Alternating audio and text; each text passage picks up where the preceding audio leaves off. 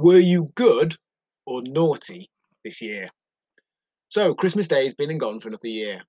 Hopefully, you had a nice time and got loads of presents you like. Supposedly, how many presents you get depends on whether you've been good or bad, naughty or nice, which list of Santas we made. Often used to incentivize better behavior in children in the last few months of the year. They are words we sometimes use when we talk about our eating too. I've been good this week. I was a bit naughty over the weekend.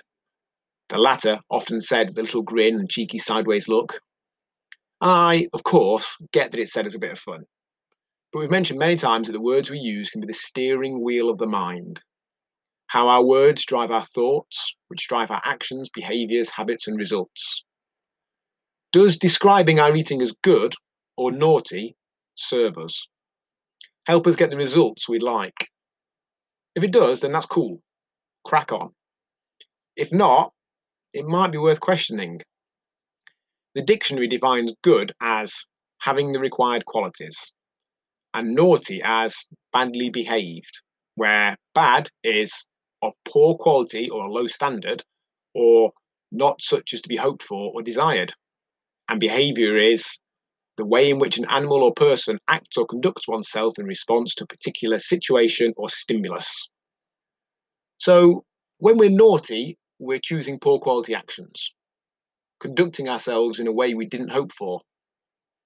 Sounds a little bit less appealing than when we think of a slice of cake as a bit naughty, doesn't it? Doesn't mean we can't have the slice of cake, of course. We could still have the cake. Feel free to replace cake with anything else. Just choose not to see it as naughty. Just one of a number of foods that we ate, that we gained pleasure from, and made work as part of an average for the day or week.